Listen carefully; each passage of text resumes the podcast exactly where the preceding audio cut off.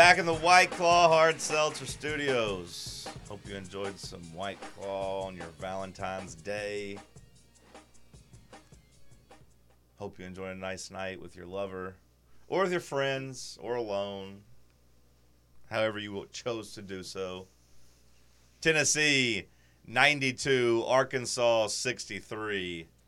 It was ugly in the second half. When you look at like individual performances, of course, Jonas Aidoo stands out. He was back.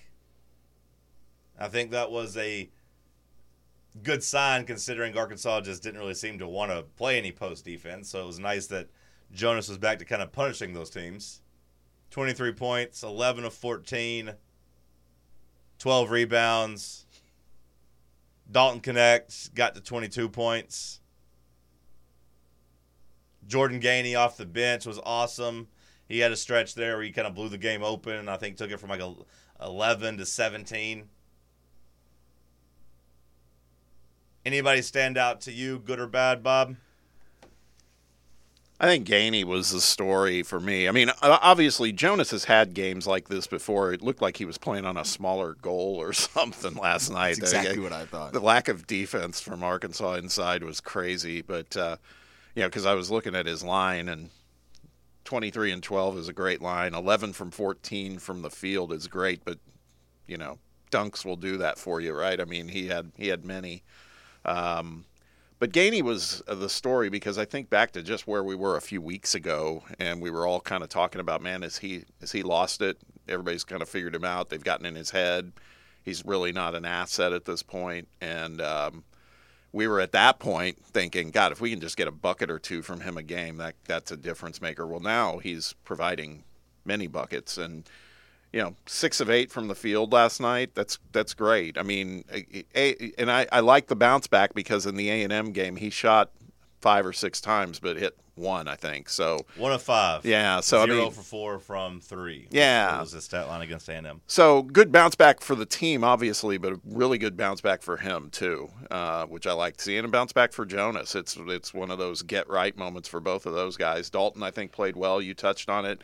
It feels like his defense is coming along. Um, you you mentioned the weak side blocks. He had uh, I don't know how many. He have three blocks? Yeah, three blocks and two steals. Um, so I, I, think that.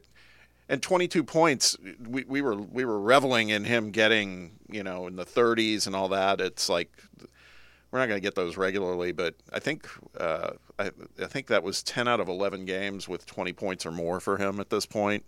10 out of the last 11. So um, so yeah, I, I, to me though, I really was, I guess, most happy with Gainey because he was hitting like he was hitting some hard shots too. That was the other thing. I I mean, it, he played with a, a, fair amount of aggression, taking it to the hole. So I like that.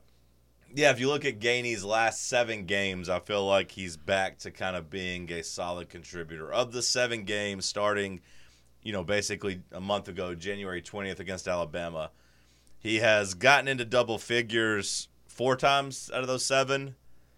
And another time against Kentucky, I, I, didn't think he made a scoring impact, but I thought he was pretty good in that game. You know, we talked about his defense, his offensive rebounding, and, you know, just kind of being out there and being a contributor, even when not scoring. Because sometimes it seems like he is not contributing unless he's scoring. But against Kentucky, I thought he made an impact. So, yeah, of those seven games, I thought really he only had two clunkers. He was – kind of stinky against the the law against South Carolina in the loss, and I thought he was pretty stinky against A and M in that loss. So correlation, causation, all those things. Gainey plays well. Tennessee pretty tough to beat. Gainey struggles and doesn't play well. Tennessee 0 and 2 in your last seven games.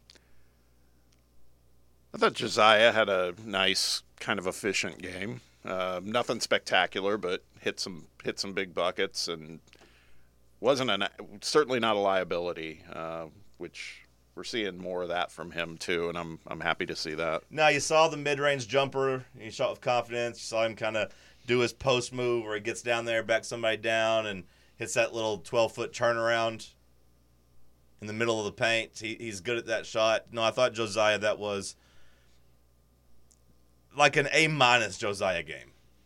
Mm-hmm. If you can get that, you'll be very happy. You know, now the A plus games, of course, we've seen that against Kentucky. We've seen that against North Carolina State, where he gets into the 20 point scoring range.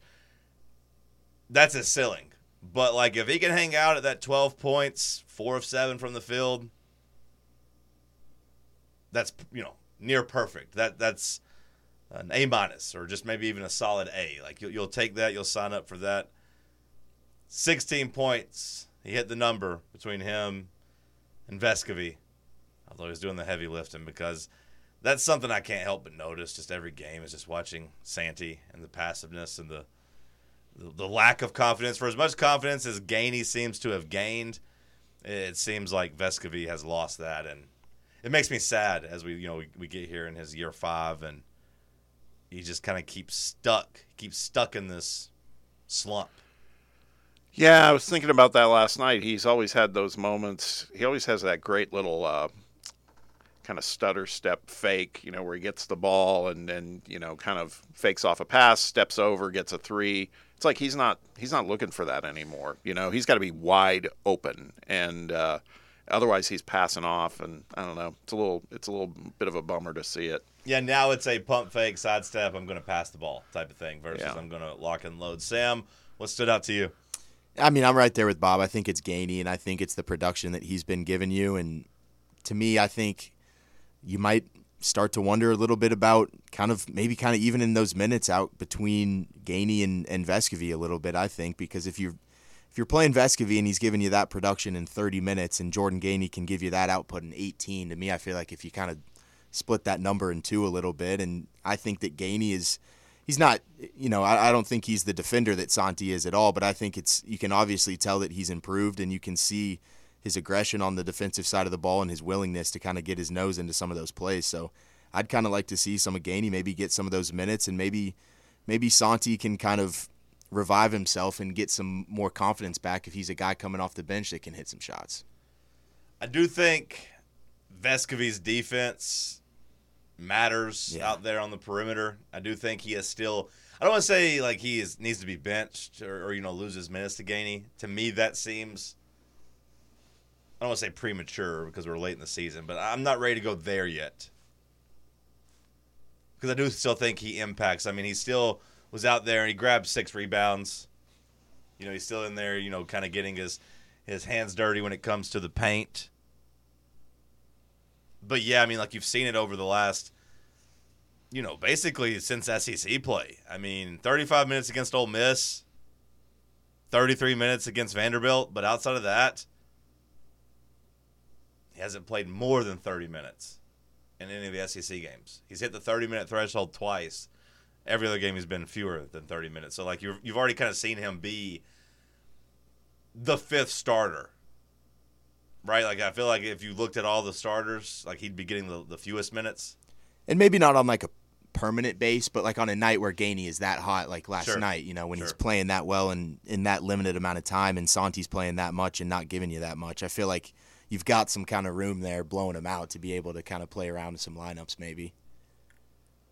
Yeah, when Gainey's hitting, it takes the pressure off of Vescovi offensively, and like you know, Knecht has taken the pressure off of Vescovi offensively, and and Jonas last night helped score some points. So like the the scoring burden wasn't there, but you know it's a third straight game with with five points or fewer.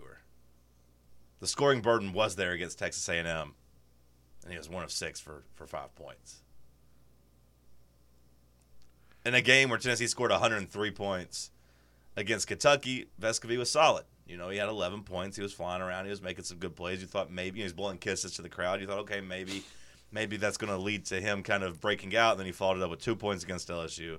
Not a game where you necessarily needed him, but that was one where he also went like you know 20 something minutes without shooting. It felt like, or at least like 15 minutes. He only played 21 minutes in the game, but like it was like middle of the second half. I feel like before he even got his first shot attempt up, and that's disheartening.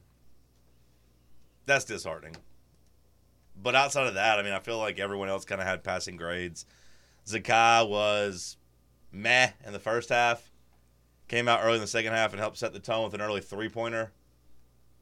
Had a couple nice passes. You know, he's I don't want to say he's mastered it, but like I do think of him as Chris Paul or think of him as Steve Nash whenever he does that little baseline dribble and keeps his dribble alive and kind of circles around and you see him find Jonas often right there in front of the rim. Kind of like Steve Nash used to find Amar'e Stoudemire right there in front of the rim or, or Chris Paul would throw lobs to Tyson Chandler or DeAndre Jordan from that spot. Like, it, it's a good trick for an undersized point guard. Keep that dribble alive and kind of break the defense. And you talk about paint touches, getting there, getting inside the paint. It doesn't always have to be entry passes. It could be your guards penetrating and getting the defense to move. I thought Zakai was in control of that last night. It was all good last night. I mean, the other thing too, I haven't seen this kind of line in a while. They were uh, the Vols were 21 to 24 at the line. Yeah, it was nice to see. The only guy that missed free throws was Dalton. You know, he was seven to ten, but still, that's not awful. Um, and Cam Carr got a shot off. Of course he did. hey, the most important streak for Tennessee, the most important stat, has Cam Carr played on the flow chart? If the answer is yes, Tennessee has won. The undefeated streak continues for Cameron Carr. If he plays, Tennessee wins. Simple as. Now, yes, I realize that a lot of those are in games where where the game is in hand. I understand yeah. that. But hey, stats are stats. Let this be a statistic lesson. Correlation does not always equal causation, but again, perfect correlation between Cam Carr playing and Tennessee wins. But yeah, I mean like that that was also frustrating just seeing neither one of your young guys if you want to throw Kate Phillips in there too, like neither one of them getting more run because the game was in hand from the 10 minute mark on. Sure was. Yeah, and like it, it you know, it took uh, basically the last TV timeout for either Freddie or Carr to get in.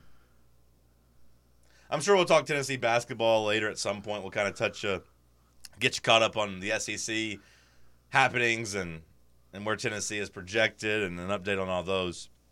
But we'll switch gears and we will talk some Tennessee baseball. Coming up out of the break, Tennessee relief pitcher Kirby Connell coming up to talk about the kickoff or the first pitch of the season. Stick with us. It's the morning show on Fan Run Radio.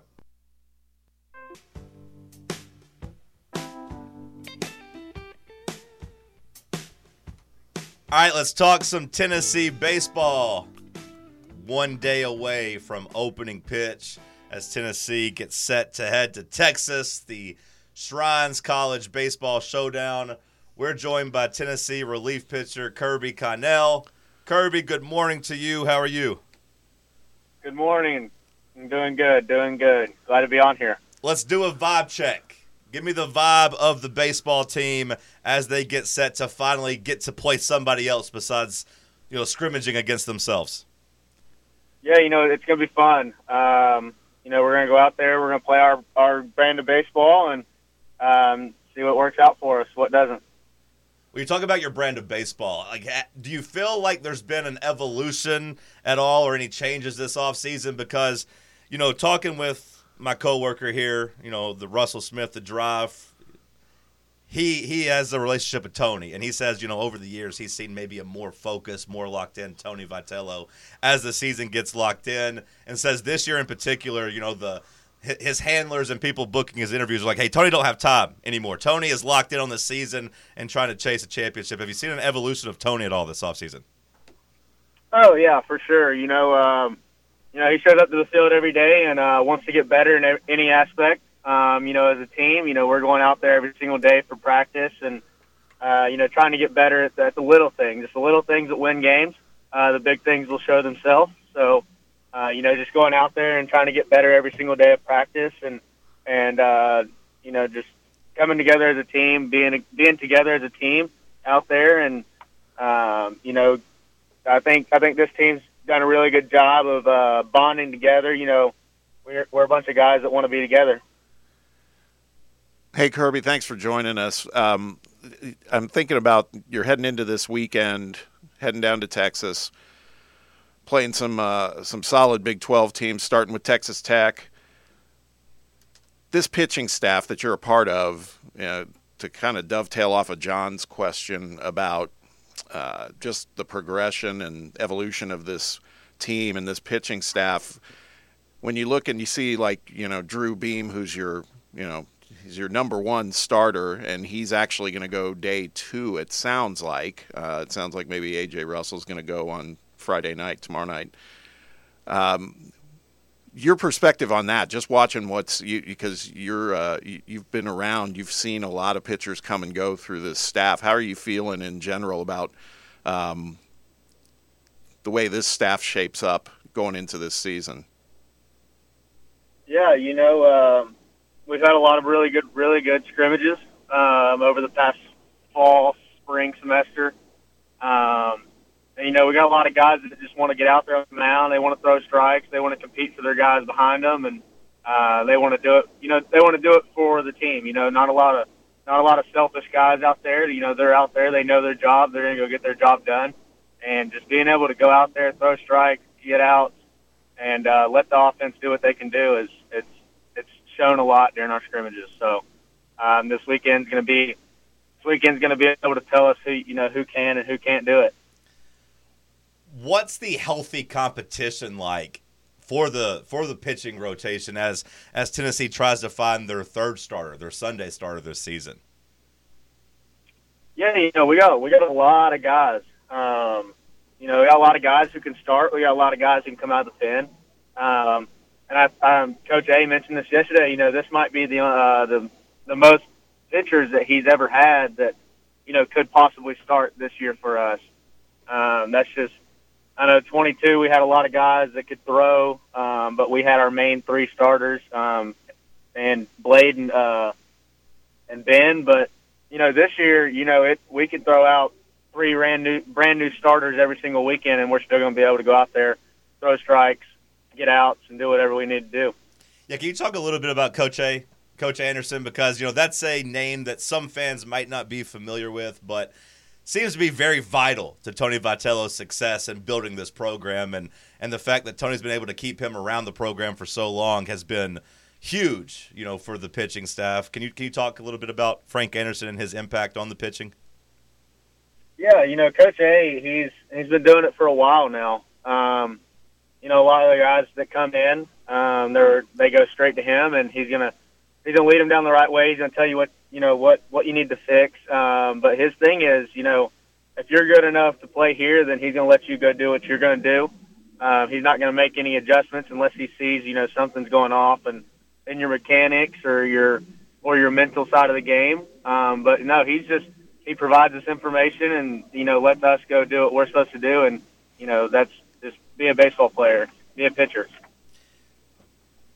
In the inter squad scrimmages, of course, you're going up against Tennessee's offense. Which of the newcomers, and this can be freshmen or transfer players, has the pitching staff found to be the toughest out? Which of the newcomers is the toughest to get out? Um, you know, in the past in the past few scrimmages, um, the guy is is Cannon Peebles. Um, the guy's seeing the ball very well from both sides of the plate. Um, you know, he's able to he's able, to leave the yard whenever he wants. But, you know, he's going to put the ball, he's going to put a good swing on the ball and hit it really hard. So, um, you know, I'm, I'm looking forward to see what he does this weekend um, against some other um, some other arms instead of us, but making us look bad. So you're talking about Cannon Peebles. That's a guy that I've been, you know, really excited about coming in this year and, and that production that he can give you just at the plate. Um, but I'm just a little more curious the guys that you have being able to rotate kind of at that catcher spot. Just talk a little bit about the depth that you have at that spot and and maybe the ability to be able to put Cannon kind of at the DH and, and rotate some different guys in and around that lineup.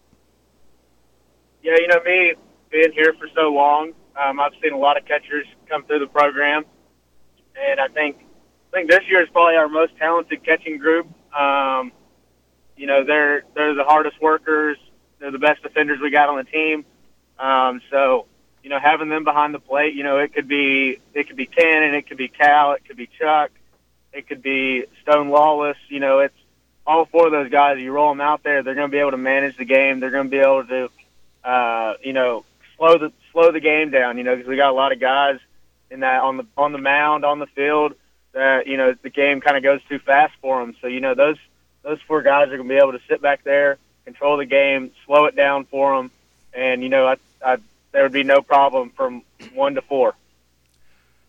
Hey Kirby, so you guys are getting, as we've talked about, getting ready to go down to Texas. Talk a little bit. It seems to me, from afar, that this uh, this thing is kind of a pretty intense in and out. You're leaving, and I mean that's part of why you're joining us so early today. I know you got a busy day ahead of you with travel and everything else. Um, can you talk about that a little bit about what what what the game plan is as far as just getting there, getting ready for back to back to back games, all of that? Yeah, you know, we the past three years we've done this. Um, we started off out, you know, in in Houston, Arizona, and now in Dallas. Um, but I, I I enjoy these games. Um, it shows it shows the new guys, the the younger guys, the uh, JUCO guys coming in. You know, this these three teams that we're going to play is it's regional games, it's playoff games. So you're able to see, you know, you know how everything's going, um, and everything's kind of set up like a playoff uh, scenario.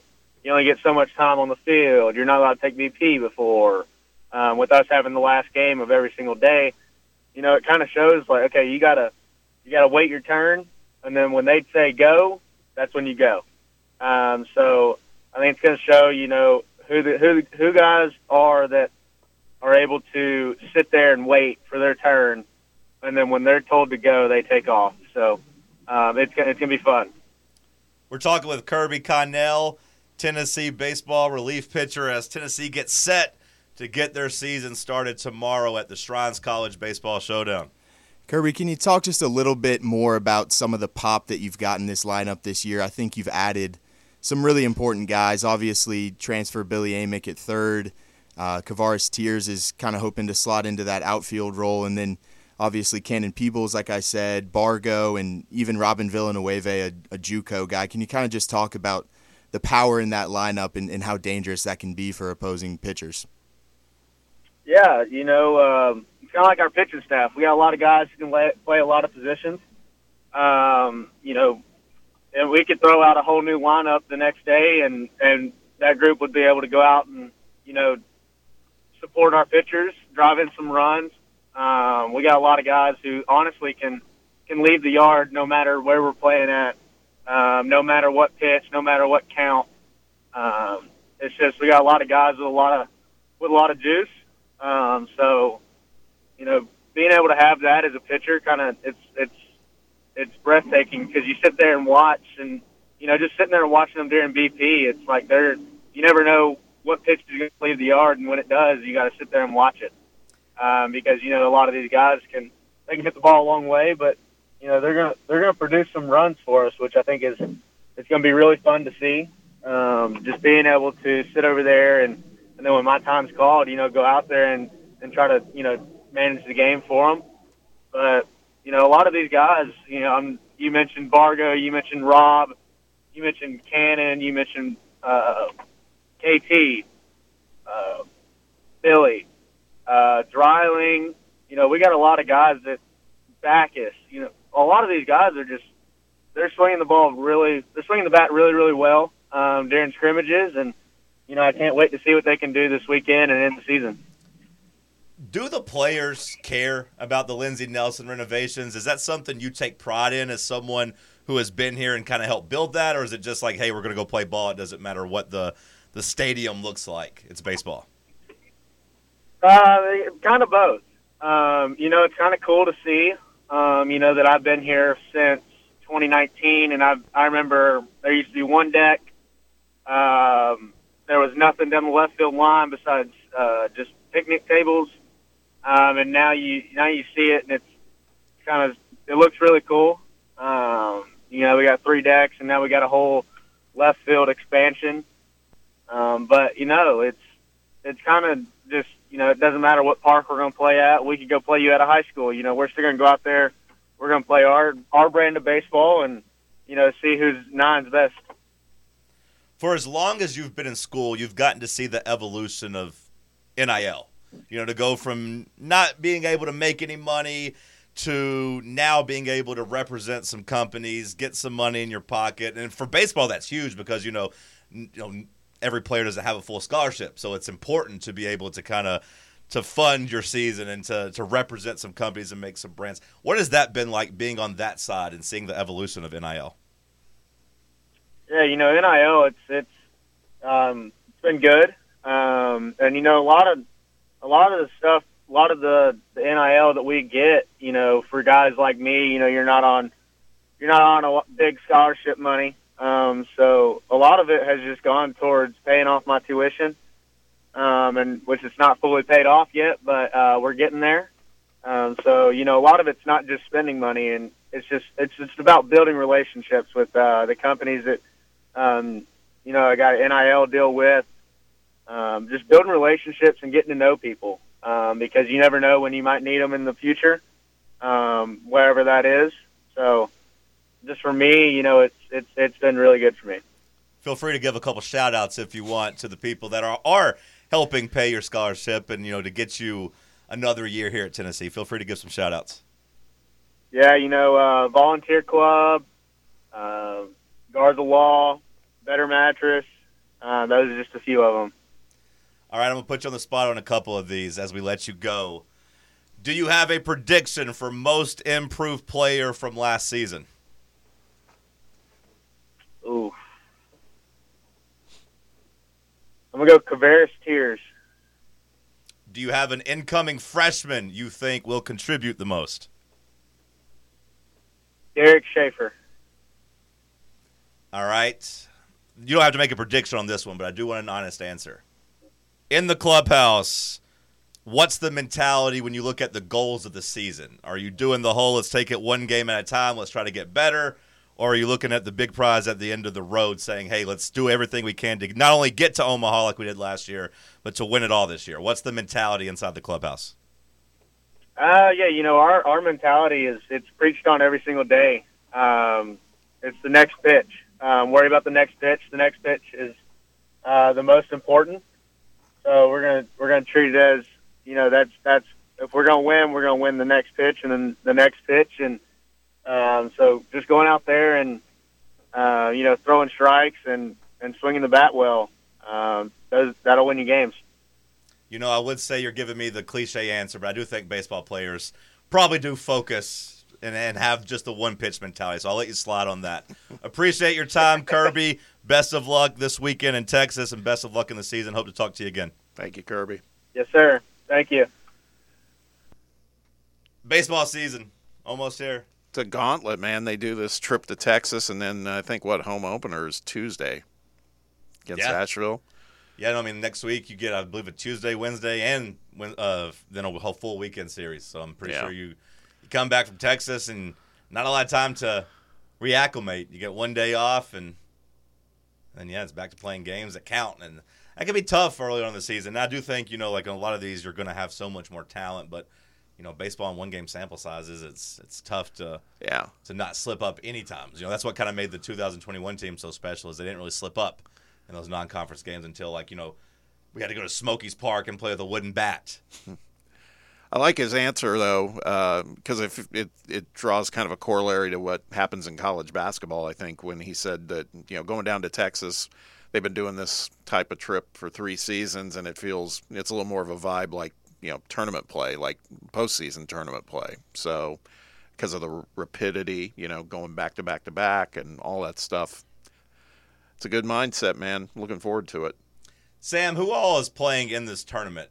Is it just is I guess we're you know Tennessee themselves drew draw what Texas Tech, Oklahoma, and Baylor. So Yeah. kind of the the Big Twelve Texas area schools. Of course, Oklahoma going to be in the SEC next year. Are those teams good this year? Yeah, yeah, those are all. This is a pretty, you know, star-studded event. You've you normally get some really high-level programs in this one. Because when I'm looking at the SEC Sports.com schedule, it doesn't have like any rankings next to anybody. I don't think so. Like, are are these teams ranked? Tech is ranked, right? Okay. I think Tech, depending upon, there's so many different polls, Sure. but you know, 18th or 21st, depending upon which ones you look at. So yeah, that's right out of the gate. They're playing a ranked team. But not going to be like two years ago when you're having to go down there and, and Chase Burns and basically his first starts having to go out there and pitch against like number two Texas. Yeah, Yeah. no, it, it's Not not, like like, that. a top five team in this Okay. necessarily. I mean, I guess you know guess outside was- of us, I guess that was Chase Burns' actual first start. Yeah, I mean, that was, right? Yeah. But yeah, you've got Texas Tech, Oklahoma, Baylor, uh, Nebraska, and Oregon is the other two in here. Okay. Yeah. Yeah, I mean that's something baseball does. You know, Mm. Tennessee was in in Houston and, and likes to take out check out the MLB Park. It's a good way to I guess get some exposure. Although like I don't even know these these aren't on TV, right? You have to You can find it. yeah, you're gonna have to like stream and- it though, and- from what I've seen. Yeah, like in the past, I, I haven't looked for this season, but last season I think MLB Network had some of these games on. I think it was uh, just on MLB.com, like for free. Oh, You really? didn't even have to have MLB Network, maybe. I'm pretty sure I'm not this sure one, on that, but I'm pretty sure on this one you have to just watch Flo Baseball. I think Huh. is the okay. That's right, Flo Yeah. Sports. Flo Yeah. Sports. Okay, Yeah. Flo Sports, Flo Baseball. Yeah, I'm pretty sure that's where this will be. But I'm excited to get the boys playing. I'm I'm excited for baseball. I do think this team. You, you got two pictures you feel really good about, and AJ Russell and Drew Beam. You have two pitchers you feel really good about. And then I do think whoever settles into the third spot is going to be really good too. Uh, you know, I think there is depth there, and there are some quality options to have someone kind of break out and, and kind of take that, you know, take the ball, take the bull by the horns, whatever cliche you want to throw in there. It's interesting, and I'd love your guys' take on it, um, because again, it, by all indicators, it looks like Drew Beam's going to pitch the second day, and he's kind of like you know akin to your opening day starter, right? I, I found that interesting that he's going that route, and you know AJ is somebody that seems to be getting a lot of really positive hype. So you have two good starters, but I'm- I was just kind of cu- curious. Wonder it- what Tony's thinking is there. It might be blasphemous and maybe it's not correct, but I feel like AJ's got better stuff. Like I Beam, Beam's curveball, of course, great. And he's solid. And he's been kind of your your your rock the last couple years. He's been steady, you know. But that was in the Sunday role. Moving him up one day to Saturday, but I think Russell's stuff's just a little bit more electric. I think it's kind of just more you you know what you've got from Beam. You've seen him for a couple years. You know what kind of player he's going to get. You know, I think you kind of throw a guy like Russell onto this big stage, first time being a starter. I think it's just kind of a you know a baseline, see where the guy's at Yeah. in terms of being nervous in a big game and kind of playing in a in a big setting. I think it's more of just kind of seeing what AJ Russell is made of in a big moment more than you know not having the confidence in Beam to be your day one. Oh yeah, I'm not. I'm not saying it's a lack of confidence in Yeah. Beam. Beam. Beam's solid. I just think Russell's a little bit more electric. Like I, I'm excited to see him out there, and I, I don't think this is temporary. I think this is what they want to be the. I think this is what they want the rotation to be. I think they want Friday and Saturday kind of broken down there. All right, let's catch a quick timeout. It's the morning show here on Fan Run Radio. Welcome back to the morning show. We are joined by Rick Butler with Rocky Top Insider. Talk a little bit about uh, big Tennessee win last night and some other things going on with the Vols in general, whether it's baseball, football, you name it. Rick, good morning, my friend. Good morning, gentlemen. Hope you guys are doing well here on a nice Thursday morning. What's going on? Uh, not a lot. We're still a little uh, sleepy eyed. We're getting through it, though. That was a late game last night, but it, but it was a good one. Yeah, I was I was telling somebody during the game. I said uh, the 9 p.m. game should be banished, and they said it's not that bad. And I said, well, for us who who need to stay and work the game, and we have a little bit afterwards, the time starts to run up. So I'm not a fan of the 9 p.m. games. It's a little bit late. Yeah, yeah. So let's talk about that game a little bit. We uh, we felt like uh, we we've been talking this week about Texas A&M used Tennessee as their get right game, and kind of felt like last night for the first couple of minutes it was like, oh my God, is are we going to see history repeating itself? And Arkansas is going to get right with Tennessee, but. Uh, Tennessee summarily slammed the door on that pretty quickly after certainly after the first half. But uh, I'd love to get your uh, your takes on um, a little bit of what you saw. Did, did it surprise you? We were on a text thread talking, and we were all kind of really understanding that Tennessee really needed to take care of business. This Arkansas team is uh, is a wounded animal right now. Yeah, that's exactly what it was. You know, I, I have a friend who who grew up an Arkansas guy. He he was texting me yesterday and he was saying, you know, we really need this game from an Arkansas standpoint. It seemed like the Razorbacks didn't have a lot more um, marquee games in their schedule. Not a lot is going right for them this season. This could have been a game like you're talking about, sort of a get right game. And I said to him, well, you know, Tennessee continues to need this game as well because they're coming off of really two losses in the last four games, and there's still an SEC regular season race in front of them. Tennessee went out yesterday and they handled business um, in an emphatic statement, I, I thought. You know, Tennessee lost to South Carolina, then came back on the road, put up 103 points on at, at Rupp Arena. Then Tennessee loses to Texas A&M, goes back on the road once again, and then puts up 93 points in Fayetteville and gives Arkansas their second worst loss in Bud Walton Arena history. I think that's a, a good statement right there. I thought that Tennessee, you know, like you alluded to, the beginning of that game did look like the Texas A&M game. Both teams were trading shots back and forth.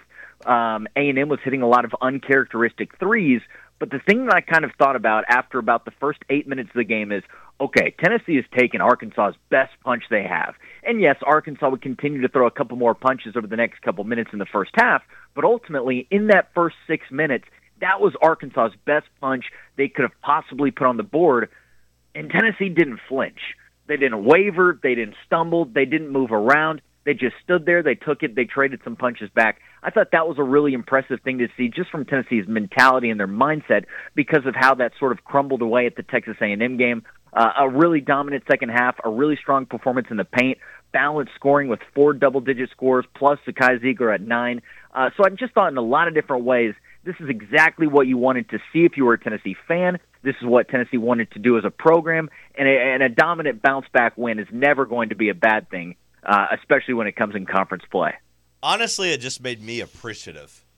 It made me appreciative sure. of like Tennessee hasn't had a season from hell like Arkansas is experiencing in a long time. I mean, like you know, Rick Barnes' first two years were, were tough, of course, you know, picking up the mess from Donnie Tyndall and building the program. But I think a lot of Tennessee fans give a pass for that.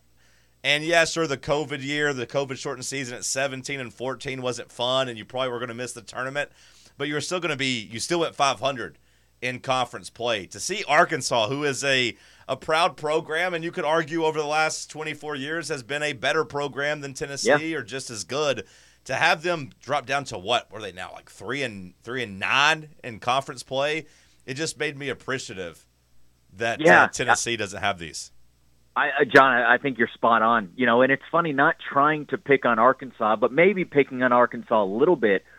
You know, I, I, it wasn't a perfect A to A comparison, and it wasn't perfect across the board. But there was a time going back. I mean, around 2021, where Tennessee and Arkansas were two program, two athletic programs on the rise between basketball, football, and baseball. Obviously, both schools' baseball programs still going very well, but you've really seen Tennessee kind of continue that upwards trajectory in the last couple of years. Meanwhile, Arkansas is floundering. They have a head coach that is sort of on the ropes. All the rumors say that he is trying to get out of Fayetteville. You know, you, you obviously have the the rumors and the media kind of going off as distractions and alarming and things of that note. I, I think you're right. I think that it just sort of shows what what sort of stability Tennessee has. Even looking at John Calipari, I mean, John Calipari is a guy who's been around for a long time with Kentucky, but they're not evolving in the same way that at least Tennessee is at different times throughout the season. So uh, I think you're right. I think appreciative is uh, a pretty good takeaway from that game right there with how misery, uh, how miserable the Arkansas fan base probably is. Yeah, I got no problems with taking shots at them just because it is baseball season and they are pretty annoying. I'd forgotten, Ricky. I forgot about their football program at the time. You know, a couple years ago, did seem like they were also kind of in lockstep with Tennessee and that you were kind of competing with Arkansas yeah. for best overall athletic department. And yeah, now that seems laughable because the basketball program looks to be in shambles. Musselman, 95% likely that he's going to be gone in the offseason. Sam Pittman, you could say the same thing, 95% likely that he's not going to make it through next football season. They got baseball, sure. Uh, they don't win anything big in baseball, but they got baseball, but the other two programs in bad, bad shape. Yeah, and, and you know, again, that that sort of to me at least, and maybe there's an exact date that I could figure out if I looked into it a little bit more. But I feel like that sort of happened around 2021, and ultimately, that's when Tennessee got new leadership inside the building. Danny White came in, uh, new continuity, new leadership in the building, and you've seen Tennessee really sort of imply that uh, that stability over the last couple of years in multiple sports. Whereas there's other programs, other teams around the country. Obviously, we're talking about Arkansas, and it's a really good example. Might not be one better, but other schools are floundering in those years. So Tennessee, you know, I, know that the championships might not all be there right now, and you know, fans that just even like a, a regular season championship or a conference championship along the way. Uh, there's been uh, there's been so much stability in the Tennessee program over the last year. There's a little bit of an appreciation that yeah, you're right. Like Arkansas, things aren't just on fire out of nowhere. Um, Tennessee is looking pretty good across the board. Yeah, it would be 2021, like you're talking about, because they went nine and four and won the Outback Bowl. You know, that's when Tennessee went seven and five and kind of showed some flashes under Heupel, of course. That was when Tennessee had the best college baseball team of all time, but didn't make it to Omaha. And, yep, and, and they did, didn't they? Yeah, they, I then, do believe they made it. And then that year also, Arkansas basketball went to the Elite Eight. So yeah, like it was. You could even say they maybe had the edge on you at that point. But yeah. from that moment yeah. on, their their basketball team came back and went under 500 last year in conference play.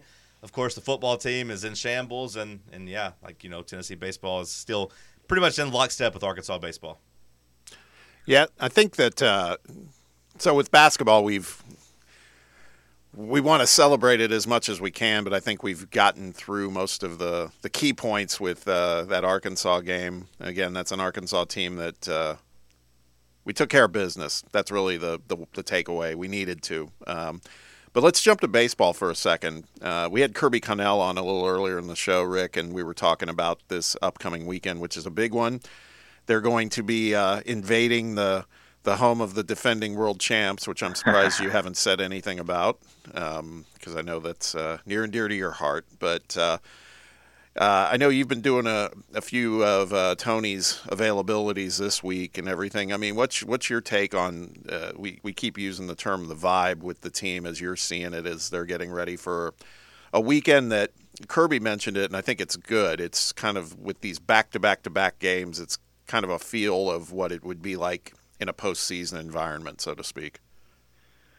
Sure. Well, I'll start by saying this. I didn't need to mention the World Championship off the bat because Tony Vitello mentioned it in his opening statement yesterday. So I felt like that covered enough ground for me as well. Um, I'll tell you what, being at the ballpark yesterday, and we just had a quick press conference with a couple of the players, Tony Vitello himself. The the energy in the building seems really good, and and, and I think we got to talk to Hunter Ensley and uh, Xander Sechrest and both of those guys sort of talked about how, you know, obviously we, we know that in baseball, it's a long journey, it's a long roller coaster you're on. Not always is it going to mesh right away. Not always our personalities going to um, going to kind of join together right away. Sometimes it does take that that snowball effect into the season to kind of get everybody on the same page. Sounds like a lot of the guys are on the same page going into the season, which is a, a little bit surprising. And not surprising in a negative way, but just hey, Tennessee brought on a lot of players this year. I mean, they they did have some good turnover, uh, turnover, especially bringing in some top level players from the transfer portal who are certainly going to compete for Tennessee this year. Uh, I, I was a little bit surprised to hear just how well everyone had been meshing so far heading into the season. Now, again, that's just hearsay. It's just what they're saying. We'll have to see what it looks like on the field and see if we can judge that same assessment for ourselves but I do think that's a good place to be in, especially because that has been a talking point, or at least a, a small topic of conversation in the beginning of the season over the last couple of years. So I do think that that's noteworthy. But hey, I also tell you this, you know, just from a a baseball, but also a non-baseball perspective. Getting there to be in that uh, stadium yesterday, I think that fans are going to absolutely love their first trip back to Lindsey Nelson Stadium this year. Those renovations have been mighty. You know, and that was one of the things that I hadn't necessarily seen before yesterday is okay, we know they're putting up some new seats. What actually is that going to look like? Is that going to actually transform the feel of the ballpark? And to me, it's a no brainer. It does. It feels like a very unified ballpark instead of just a, a nice left field you know, a, a nice place behind the plate, but then some other stands here and there. It feels like a unified stadium. It feels like an enclosed stadium. There's going to be hundreds upon hundreds upon hundreds more seats in that stadium. It really just does feel like a new look. So uh, I, I know I took a little bit of a tangent away from the players, but I do think that when fans head back into Lindsey Nelson Stadium for the first time, whether that be Tuesday in the home opener or later on in the season. I think they're going to be delighted with what they see, delighted with how it feels, and just delighted with the new direction of Tennessee baseball. I really hope they have fixed the speakers and the sound system. it makes me so mad when I'm there and I hear the walk up songs and it's just like sounds like it's your high school press box. I'm like, we, we got to fix that. It's the same way at the basketball games, it's the same way at the football games. We make too much damn money over here in Knoxville, Danny to have bad sound equipment. Can you make sure the baseball team sound equipment sounds good, please? Yeah, rally the troops. That's that's the hill to stand on right there. You need a good PA system. What's going on here? what is the healthiest program at Tennessee right now between basketball, oh, football, and gosh. baseball? All three seem to be in good places. So I mean, like, I, don't, I- I don't think you're putting anybody down by putting another one up. But like, if you had to pick one to be the healthiest, I know I'm kind of putting you on the spot, but what's the healthiest program of the three? Um, I'd love to take a cop out, and I'd love to say the women's basketball program, especially with the with the game against South Carolina and Dawn Staley here coming up later tonight in Knoxville. Um, I, I said I, would said say- healthiest, not unhealthiest. I said healthy. Oh, the healthiest. Okay. I want to say my first instinct is basketball, and I do think that football is in a good position as well. Obviously, baseball is is in a great spot with you know baseball. I feel like baseball is a little different because there's a lot less hands in the cookie jar, right? There's a lot less people putting ingredients into the recipe, so Tony Vitello really can kind of mold that program exactly how he wants it. Whereas maybe with football and basketball, there's a little bit more outside factors. Obviously, NIL being a being a uh, more significant impact to those sports. I, I, want to lean basketball. Obviously, we know that Rick Barnes is no spring chicken anymore, but he's doing well, so maybe it doesn't have the same future outlook that baseball and uh, football do. I think you can make arguments for each one. Now I'm just talking myself in circles and rambling. Uh, but my first impression is basketball. My second one is baseball. My third is football. Um, but again, that might just be because football, especially, you never know what outside factors could play an impact at any given second um, in any given way. So that's kind of at least my first impression. But that's a really good question.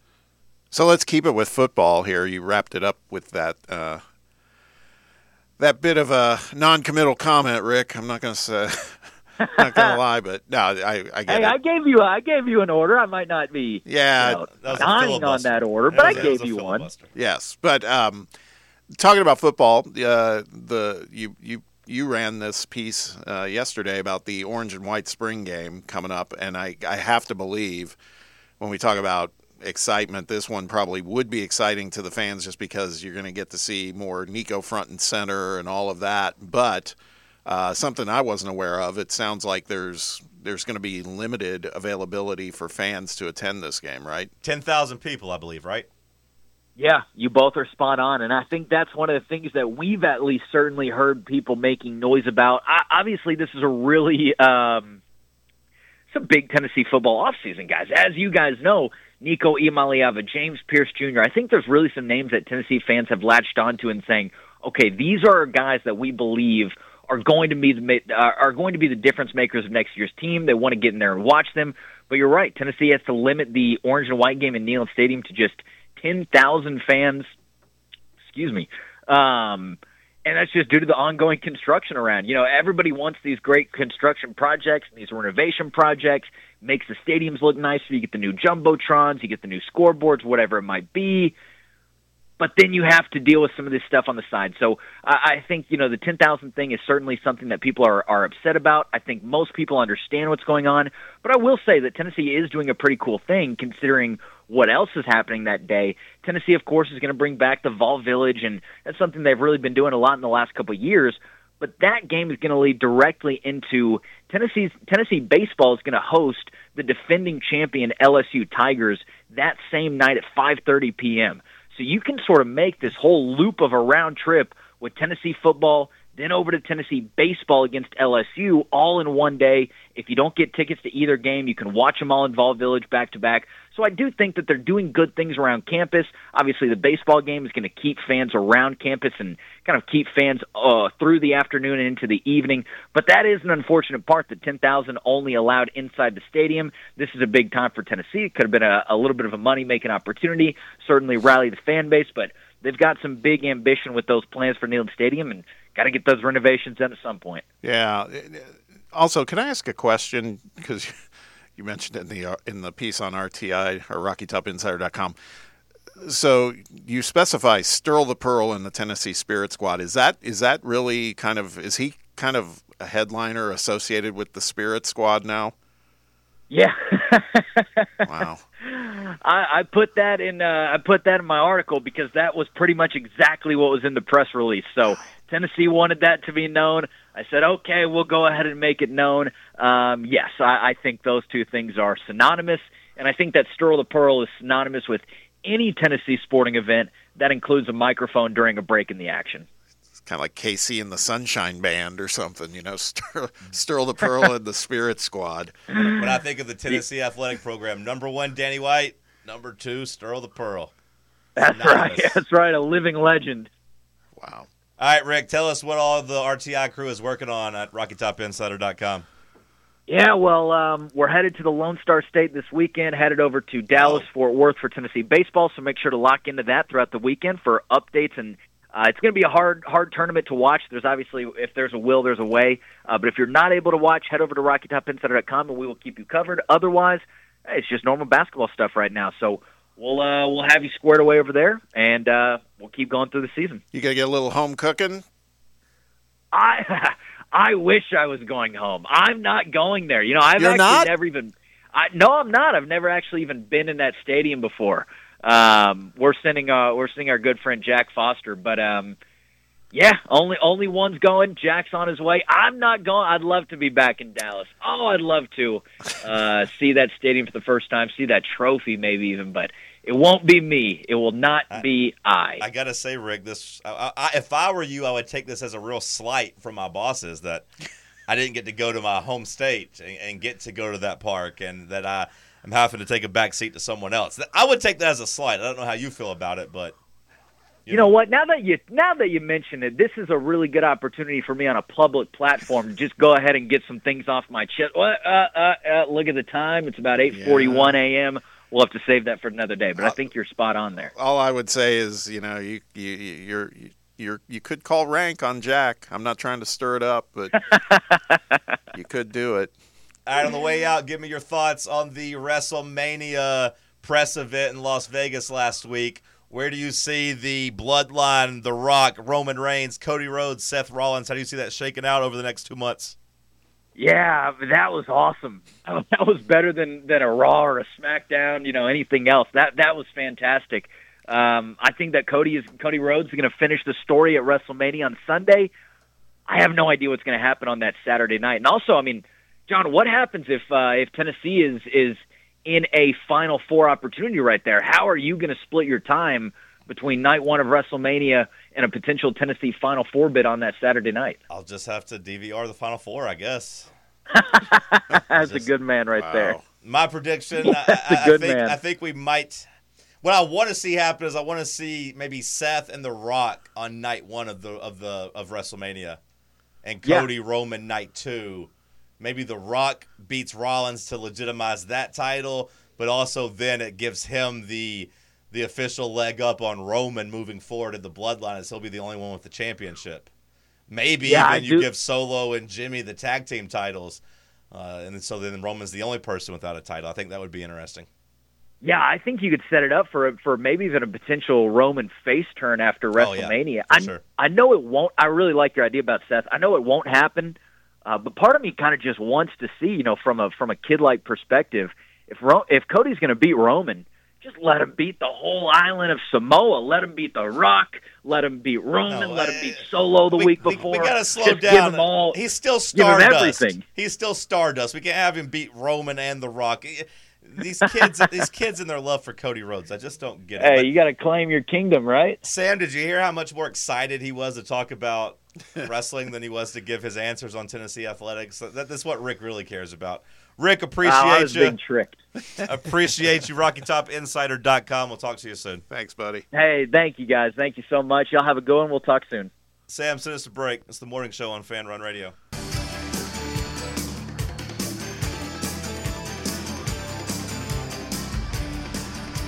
Segment's brought to you by SM Athletics. If you're gearing up for some sports, whether it be AAU basketball, baseball, softball, track and field, SM Athletics can cover all of your uniform, equipment, screen print, or embroidery needs for your upcoming season. Give SM Athletics a call. Excellent customer service, great products at a fair price. And when they say it's done, it's done. Right and on time, every time. Locally owned and operated. You won't be just an order number to them. Give them a call, 865 966 3434. That's 865 966 3434. SMathletics.com. Bobby said we had a little SEC coaching news before we get to the over unders. Yeah, Shawn Elliott, who uh, has been head coach at Georgia State. Beat us. Yeah, I was going to say, Vol fans may remember, may not want to remember, that he was uh, at the helm when Georgia State took down Tennessee in the Jeremy Pruitt era. Let's just leave that behind. But he's actually been pretty successful at Georgia No, State. No, Bob, don't leave it behind. Remember the pain. Well, don't yeah, go back to it. No, and I'm actually grow from it and remember Yeah.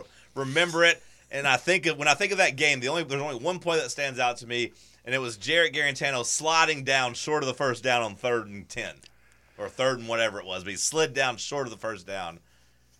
I tend to agree with that. I, I that's what I always say when we talk about uh, when the fan base thinks it's not going well for this football program now. Just think back; it could be could be worse. As First game as a student.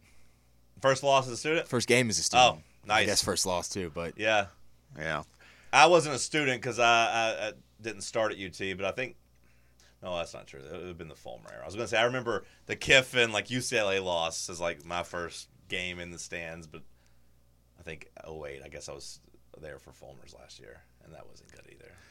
My first memory of that, or as a college student, would have been Alabama fans taking over the stadium. We had like really good seats for that Alabama game, and they oh, you know took the stadium over as as they were rising to a mega power. Not a lot of good memories for me when it came to sports uh, during my time in college. But yeah, Shawn Elliott was Heading at Georgia State, and he's headed where? South Carolina to become tight end coach under the uh, guy I call the precious Shane Beamer. Um, That's kind of weird. He's going back to South Carolina because South Carolina is is where he's from. He was born in Camden, but like I mean, I remember him coaching at South Carolina during. I guess this would have been would, would Spurrier still been there? Yeah, he would have been. Yeah, Spurrier would have been there. Yeah, he was the interim coach after Spurrier retired. Yeah, because Spurrier quit halfway through the year in 2015. Then Shawn Elliott coached the rest of that season, and then I think went back to being their offensive line coach in 2016. when Muschamp came in, or Yeah, that would have been Muschamp's. No, Muschamp. When did Spurrier quit? Because Spurrier lost to Butch Jones. When would Muschamp have been at South Carolina? Because he beat. He was at Florida in 2014. Okay, yeah. So Muschamp came in in 2017. Yeah. Yeah. So Muschamp got to South Carolina in 2017. Elliott took the job at Georgia State in 2017. I don't know how he's done there. I mean, he went seven and six last year. But like, I mean, I think if you're Georgia State and you're down, you know, in Atlanta, you probably think you could be doing better than seven and six. You probably should think you should be recruiting at the highest level in your conference, obviously. And seven and six, three and five in your conference, probably not good enough. So this might be a clock reset and just get back into major football. Kind of like how Chip Kelly left UCLA to get back, reset his clock and to get back into major football at a major school. Now, I'm not calling South Carolina a major school, but compared to Georgia State, it is. Yeah, and I think, it, well, we've seen a little of this happening too with um, coaches at these. I guess you would almost call them the equivalent of mid majors in college football that are going back for assistance jobs with at bigger programs, bigger conferences. There's been there's been a handful of them happening, and, and coaches flocking to the SEC. So Yeah, they're feeder schools. You can Yeah. call them Group Five, you can call them whatever you want, but they're feeder schools. They are the have-nots. Big bank take little bank. Big schools take little co- little schools coaches. Kind of the way that works. And that doesn't always work out because you know the one guy left his school and went to go go coach with Deion and be his offensive coordinator, and he went from like promising head coach to fired and demoted halfway through the season. But if you're Shawn Elliott, just yeah, I gue- I guess go at- attaching yourself to Beamer at this point doesn't seem to be the smartest career No. move though. unless he's got designs on Beamer's job, How I want my second stint as interim head coach at South Carolina. This time I'll win them over. FanDuel released their SEC over under win totals for every school. Talking about Alabama kind of made me think of that because yeah, like most years their over under would have been 11 and a half. It was basically do they lose ho- do they lose a game in the regular season? Some years it'd be 11 where like if they lost one you tied, but undefeated won it for you. They're down to nine and a half this year, which I guess realistically makes ten and two the goal. Nine and three or ten and two is kind of the cutoff point there. That feels a little bit high as far as I'm concerned. I, I would lean under there. We talked about Arkansas and Sam Pittman. Five and a half. Not long for that world. Talked about Billy Napier. Five and a half. I don't really know how you bet on six. It feels like you got to take the under there for Florida when you look at their schedule. They're playing nine top 25 teams, and then UCF on top of that. Auburn seven and a half, Georgia ten and a half. Mark Stoops, Kentucky six and a half wins, LSU nine and a half. Mississippi State, the second lowest in the conference at four and a half. Lowest is Vanderbilt at two and a half. Missouri getting a lot of love. They're over under the same as Alabama's nine and a half. Oklahoma, their first year in the SEC, seven and a half. Texas getting the Georgia treatment, ten and a half. Ole Miss nine point five. South Carolina five point five. Texas A&M eight point five. Tennessee eight point five. So they're saying the kind of the the cutoff, the swings, the swing scenario for them is either eight and four or nine and three. Is kind of what they're looking like in Knoxville. Any of those stand out to you, Bob? Boy, a lot of love for Missouri, and I know they had a good season, and their schedule is not that tough next season, but they got to show me again.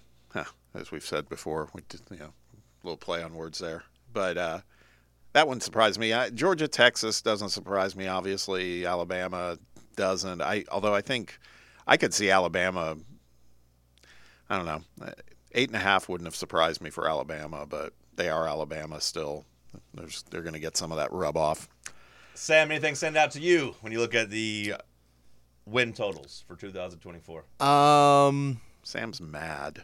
Yeah, I'm. yeah, but if you can calm down about Tennessee being disrespected, I'm gonna. I'm gonna be. Uh, I'll place a responsible wager on Tennessee over eight and a half for sure. I for one welcome the opportunity to make some money. Same. Yes. I'm glad it's Um, eight and a half and not nine or nine yeah, and a half. I'm yeah, I guess glad so. that nine and three can get us to the window. I guess so. Yeah. Now I do think that that the if I'm guessing the way that trends throughout the offseason, I would imagine Tennessee's over get some juice on it. Get But- it early. Yeah, by the time the season comes around, I would be surprised if that wasn't up to like minus one sixty. Yeah, or just bad value on it. So yeah, I agree. Um, one to me that stood out, I think, might have been LSU at nine and a half. I just think they're losing a lot of production, maybe in terms of well, they're losing a Heisman Trophy winning quarterback. yeah, obviously, yeah, you're losing Jayden Daniels. I think you know, obviously, you're losing like Malik Nabers, Brian Thomas. So I, I So, think yeah, they've got some production to to replace in terms of nine and a half being a pretty hefty over under. Maybe what two top seven picks in the draft. Yeah. you know, I feel like that's a, a definite lock that they're losing two top ten picks. But yeah, the the best quarterback in college football according to the awards, and the Second number best receiver the number year. two Yeah. receiver. I mean, maybe the number one best statistically, but like, I think Marvin Harrison Jr. is better. But like, Nabers is right there. So yeah, them being nine and a half seems a little high. Mhm. Honestly, does Georgia seem right at ten and a half? Because Georgia's schedule is is it not pretty tricky in this first year in the, with with Texas and Oklahoma coming to the SEC? I thought Georgia kind of got a It's harder than normal. yeah, maybe, maybe that's it. Maybe it's not actually that tough, but it's just like, hey, compared to their cakewalk they've had, it's pretty, pretty tough. I mean, they play Clemson, they play at Alabama, they play at Texas and at Ole Miss. Their win total's ten and a half. That means they have to only lose one game to win that. Does that does ten and two not seem likely? yeah, So that stands out to me as a potential under. I get Georgia's name value, but like they're losing their best player and Brock Bowers. Now I don't know if they're going to have the mass exodus on defense like they have the last couple years. I don't know if that was kind of a rebuild year in terms of of playing younger guys, you know, playing sophomores versus playing the juniors and seniors that go to the NFL. But yeah, like again, when you play Clemson, at Alabama, at Texas, at Ole Miss, and, and, and home for Tennessee. Clemson's at home for them. Um, I don't know if that's a neutral neutral site. site? I, Yeah. th- I think it's a neutral site. I don't I'll know where it it's at, but I, probably like Atlanta or Charlotte or somewhere. Maybe see if you can figure out where it's at. But like neutral site and, and Tennessee, you'll give them Tennessee at least a twenty-five percent chance of winning at Georgia. To me, that just seems high. Yeah, it's in Atlanta. So yeah, I mean that's not far, but I mean there'll be a lot of Georgia fans. But I'd imagine Clemson, it's, a, it's an easy trip for them. Yeah, maybe they don't have the same desire to go there. Maybe they, maybe they're not going to feel good about their chances of beating Georgia, so maybe they don't show up. Seeing how you know Clemson hasn't been very good the last two years. Bob, your thoughts on Tennessee eight and a half as their projected total? I'm with you guys. Uh, I'm sitting here thinking I still have such um, such disappointment in the Missouri total. I've been looking at their schedule, but Tennessee, I, I think that's a that's a fair bet for them to win nine games. I'd take I'd take the over on that. I, I, I really believe it, and I would. That's thinking of Missouri. I'm just looking at their schedule. It is relatively easy, but they've got games, you know, versus Auburn, at Alabama, versus Oklahoma, at South Carolina. I I think taking the under on Missouri is interesting too. I mean, I don't think they're terrible, but could they be nine and three? Yes, for sure. Right. Yeah, nine and three is a good season for Missouri. Right. Like if you're a Missouri fan, you're probably mad that your over under's nine and a half. At Texas A&M for them too. I mean, they they've got some games that are not just gimmies for sure. And they're also Missouri. Yes. They are also Missouri. I don't, I don't think they're ready to just roll out and start rolling off back to back double digit win seasons. they do stand on business, but uh, That is important to remember. I used that line with my daughter the other night on something, and she just started laughing. And I go, "What, what are you laughing about?" And she goes, "It's just not the right context." it's just interesting hearing that from a teenager. She's probably right. Do you remember how you used it? No, I Yeah. I forget. I think I got her on something. You know, we were kind of going back and forth, and I go, "Hey, Eva," I go, "We stand on business here." And she goes, she just kind of laughed like she had clearly heard it. You know, Yeah. and she's not a football fan, but she had heard it. So, um, anyway, I digress. I like that, Bob. Bob stands on business. yeah. Gotta let him know. Yeah. Let him know. We take care of our responsibilities over here. Stand on business, Bob. I told her, yeah, and I told her about how it was used by the Missouri coach, and what was interesting. She goes, "Yeah, it makes sense." Yeah. She was like, she was good with it. Yeah, because I mean Missouri. I mean like, it's kind of used interchangeably. Like put your money where your mouth is. Slash like we take care of our responsibilities. Slash we had to get you payback. Essentially, kind of thing. Like it. So yeah, Yeah. I mean like, Elia, Elia Drinkwitz sounded weird the way he said it. Just coming from him, but And then- I, and then I do think context wise, somebody told him like what to say. And then he kind of ran off Yeah. right We afterwards. stand on business. Okay, bye. Yeah. It was like going through the handshake line. Good game, good game. You suck, you suck, and then like immediately like walking off the field. Oh god! I was thinking about the handshake line in youth sports this weekend. I was watching a movie where they were doing it, and I was thinking back, and my teammates that would be like, "You suck, you suck, you suck." And I was like, "Wonder what those guys are doing these days." Like, I feel like telling a kid they suck when you're like 12. Those kids are all probably degenerates in their life. But was- back, back, back to the original question. Yes, I, I, I'm all in for. I'm not mad about it. I like the idea of taking the over on Tennessee. Eight and a half feels a little light to me. So I agree with you, Sam. I may not be as angry as you are. You got nine with your the good guy award winner. I think we can get, get nine with the Heisman potential Well, winner. just for the record, it only counts regular season. So we got yeah, eight. true. We Yeah. got eight with Uh, our good guy award winner. We would have come in on the under here. Yes, the the win totals do not take into account the postseason. The good guy That's award would have would have. They might have given the point five, so it might have been a push. That's true. like you know what? You only won eight, but You you, had a were such guy. a good guy. and keep in mind, you didn't leave and quit when you could have, even though you would have had to like drop down to like the FCS to go play or or D two because your eligibility and your transferring was already used up and all that. But good guy for keeping the job and, and being a good teammate. But eight and five for Tennessee. I mean that that says even if you pencil in three losses to Oklahoma, Georgia, and Alabama, which I don't think you should. Now Georgia, sure, I, I'm I'm fine with calling that a loss. Yeah. I'm I'm fine with calling that a loss. Now can Tennessee's go win at Georgia? Sure, I'll give it a 25 percent chance. But like to me, Alabama's a coin flip slash for me a slight lean favoring Tennessee at home. Oklahoma's a coin flip, maybe a slight lean to Oklahoma if you want to say they're at home, and it's going to be like Nico's first big road start. But yeah, like I mean, even if you lose all three of those, as long as you take care of business against Florida and Kentucky, you're all right. So I do And think there's he- some. my go bad. ahead. I think he's just got favorable home matchups too. Oh yeah, no, the schedule the schedule Tennessee is you know can't complain about that. The schedule is set up for success. I thought it was last year, which what is what made eight and four so disappointing. And this year, yeah, I mean like you're we, we talked about it. Like you play North Carolina State neutral, that's fine, but like your road games are Oklahoma, Arkansas, Georgia, and Vanderbilt. So like one of your road games is in the state of Tennessee. The other's against a coach who is definitely on the hot seat that might be fired by October. And Sam Pittman, their win total's five and a half. Georgia, okay, yeah, that's that's most likely a loss. And Oklahoma, that's a tough road trip. But keep in mind, I told you that their win total. I don't know if you remember what I said. Seven and a half. It's not Texas at ten and a half. Seven and a half. They're, they're going to be quite a bit worse, or at least projected to be quite a bit worse than Texas. So you got to break there. If that was a trip to Austin instead of Norman, Yeah, maybe look at this season differently. Right? I mean, if you're going to Texas, who was a top 10 team, a top 5 team preseason, win total of, five, of 10 and a half, that's different. But Oklahoma's seven and a half. Oklahoma's going to be in the same boat of, of starting a new quarterback, and he didn't look as good as yours did in the bowl game. So, yeah, I mean, I think, like you said, Sam, the schedule sets up good. Your home games, of course Chattanooga, Kent State, Florida, Kentucky, Mississippi State, and UTEP. You should take care of business in all those. And then you got one big coin flip game against Alabama.